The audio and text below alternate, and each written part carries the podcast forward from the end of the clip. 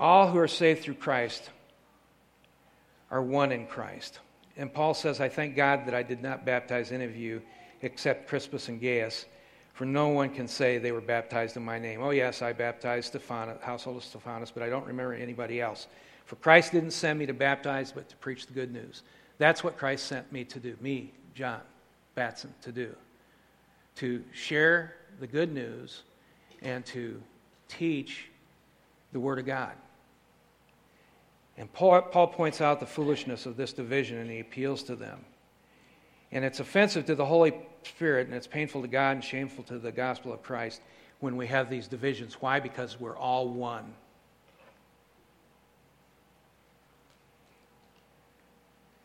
I think you can see the similarities between the Corinthian church and the church today. People are separating over personal preference and they're claiming to follow God and they don't do it. It's shameful. We should not accept aggr- uh, division. We should attack aggressiveness. We, sh- we should attack division aggressively. For if we don't, the church is going to be torn up.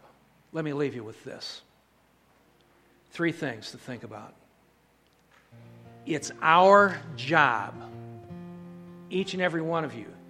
Don't throw it all on the preacher's back or the music. You want me to help you there, bud? I can hold your pick. Thank you.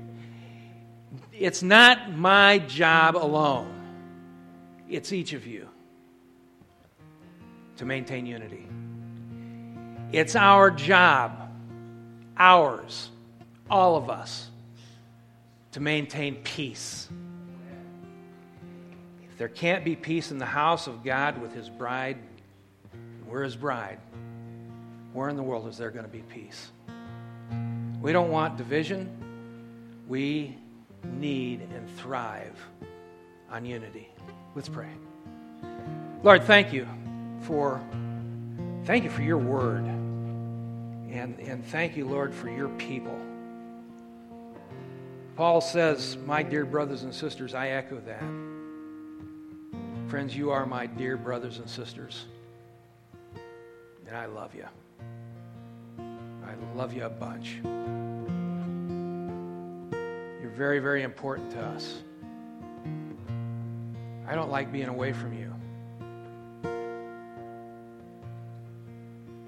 I don't like neglecting you. I want to be here to pastor you. I want to be here to serve you. Whatever that means. I'm here for you.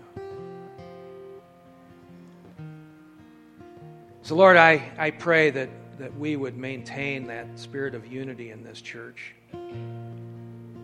Lord, remind each and every one of us how much you love us. And if there is one here today that does not know you as their personal Savior, may this be the day that they come to the place of faith that the answer to their question, the disunity and, and, and the lack of harmony in their life is caused because they're fighting with the enemy that's trying to destroy them.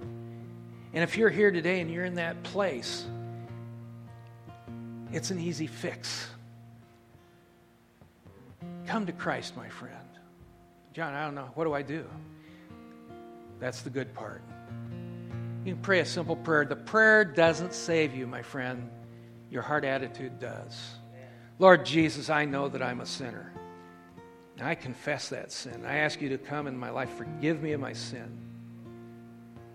And I ask you to come in and save me. I believe when you died on that cross, you died in my place that I could live with you forever in heaven. And I thank you for that. And if you prayed that prayer and you sincerely meant it, come see me today. Lord, I, I, friends, I'd, I'd, I'd love to share the good news with you. Bless us now, Lord, and keep us. And again, remind us how much you love us. I ask this in your Son's precious name. Amen. Amen.